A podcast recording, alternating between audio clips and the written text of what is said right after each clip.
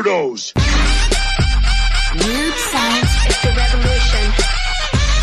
Weird science is the revolution. Hey, I know that every story is going to have its fans and its detractors, but I was a bit shocked at the amount of people who came out to me in, in support of Zeb Wells and this yarn he's spinning. I agree that the tombstone stuff earlier on was pretty cool, but to me, everything else has been meh at best and well, pretty infuriating at its worst. And there's been a lot of worse. However, unlike a lot of books that I'm reading right now and reviewing from the big two, the infuriating part isn't just one thing that I can put my thumb on and say things like, well, if only the dialogue was better, or with a different artist, this would have been pretty good. It's actually worse than that. This book has just become so damn depressing to read. And the weird part is, is it seems like Zeb Wells, Nick Lowe, and Marvel in general want it that way. I don't get it, but here we go. Let's get into this. Let's start things out with the credits and the recap as we usually do. Amazing Spider-Man number 25 is written by Zeb Wells. Pencils by Kaare Andrews and John Romita Jr. So Kaare Andrews jumping in here. Inks by Kaare Andrews and Scott Hanna. Colors by Marcelo Menyz and letters by VC's Joe Caramagna. Here is the recap. A mad mathematician named Benjamin Rabin. And I just, every time I read a mad mathematician, it makes me giggle that the big bad in this book is a mad mathematician. I'm actually going to go and write my story about the angry actuary or maybe even a spiteful statistician. I think both of those would be pretty good. A mad mathematician named Benjamin Rabin trapped Peter and Mary Jane in an alternate dimension. When MJ chose to save Peter rather than herself, Peter knew time was of the essence to save her. Unable to take the time to explain herself, Spider-Man was forced to work with the one person who would help him, no questions asked, Norman Osborn. With no time to build their technology from the ground up, Spider-Man chose to steal important and dangerous parts from the likes of the Fantastic Four and Moon Girl. Moon Girl. For a brief moment, the ends seemed to justify the means when Peter arrived just in the nick of time to save MJ. But Peter learned that time moved much more rapidly in this dimension, and in the untold years Peter was gone, MJ had made a family with the mysterious Paul.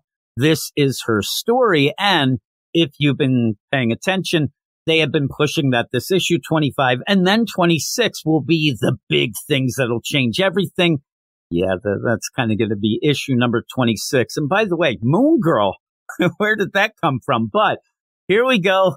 Let's get into this. So right off the bat, I'll tell you, we do get some answers in this issue, but most of it, like I've been saying for issues now, is just filling in these little blanks that I think most readers had probably filled in already.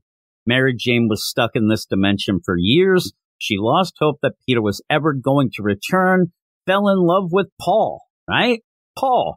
There are some twists though. We find out the kids were orphans that Mary Jane and Paul found and raised, and we get to see what looks like the origins of Mary Jane's new powers that I think most people have chosen to kind of ignore. They kind of want to not admit that those are really a thing. And so the whole play here, though, is finding out the twist. Okay, the kids aren't really theirs. Mary Jane did not give birth to these. You see a little light at the end of the tunnel there, but I don't want to see any kids die right? So that's crazy. But also, you're making this kind of like a shocking twist, but it's only shocking because you set it up to be that way by making the kids look exactly like Mary Jane. I mean, the chances, right? So you're really kind of just showing us stuff that you set up to be a dupe. And that isn't the greatest thing, but it's okay. We see this stuff happening. Now, all of that I thought that maybe seeing this stuff might actually make me start to feel a little bit for Paul, but I really don't care either way about Paul any more or less than I already did. And still a lot of this stuff, like the girl's name and the things going on, it feels like Zeb Wells is actually playing catch up to other books. And you're going to have to because he let this story sit for so long that things even like Mary Jane's powers, all these things, this book, Amazing Spider-Man, which should be the big book, is actually catching up to things, even its own self. And it felt a little off. It made the story not feel as big as I expected it to feel. Now, by the end of the issue, Peter does rescue Mary Jane Paul and the kids. But the way the story was set up, we knew that had to happen since this is all taking place in the past. And that's one of the big things about it is that all of this taking place in the past makes you realize, if you really think about it, that not a lot of this really matters. Yeah, you're getting some answers, you're getting some story beats. That's fine.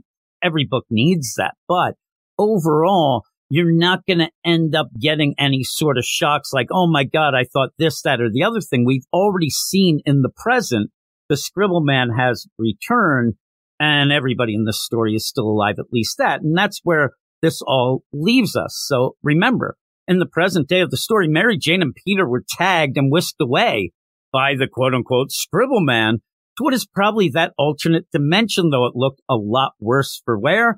But that's the place to be for the actual story and some progression. And we're going to have to wait till issue 26 for that. When you really think about it, and I hadn't really been really centering on it because I want to see what's going on. I'm desperately trying to grab onto anything that I can enjoy here.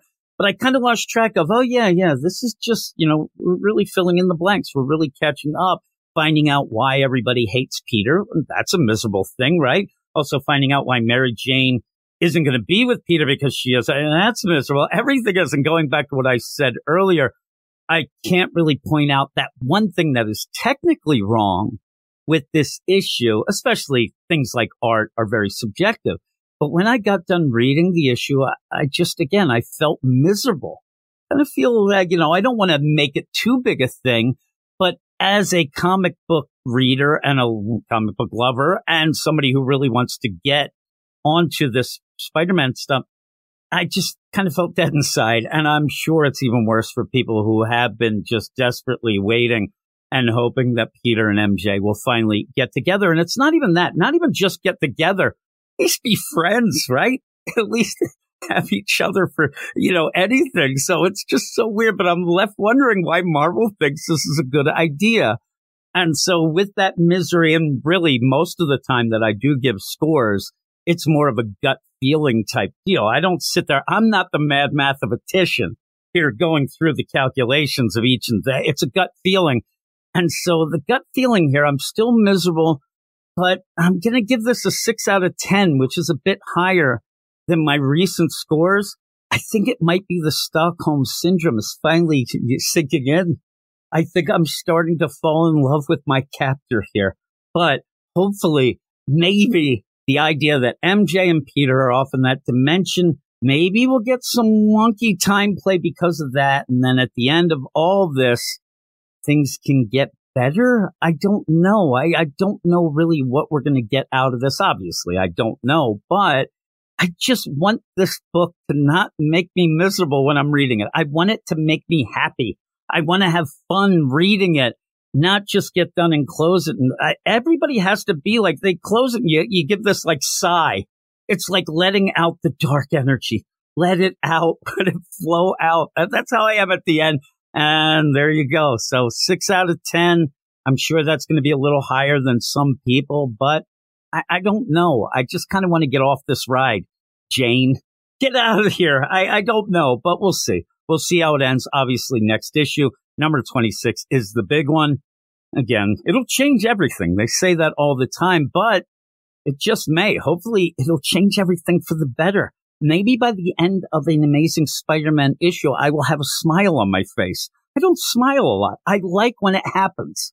I like to, re- what are the reasons I read comics? I am dead inside normally. I don't need that from a book. So hopefully, you know, maybe some people like this more than get us all fired up, but don't get mad at anybody who likes it more or less than you. We're all in it together. We're all fighting the same fight. Okay. Oh with that though, I'll talk to you all later. You are all weirdos. Weird science is the revolution. Weird science is the revolution.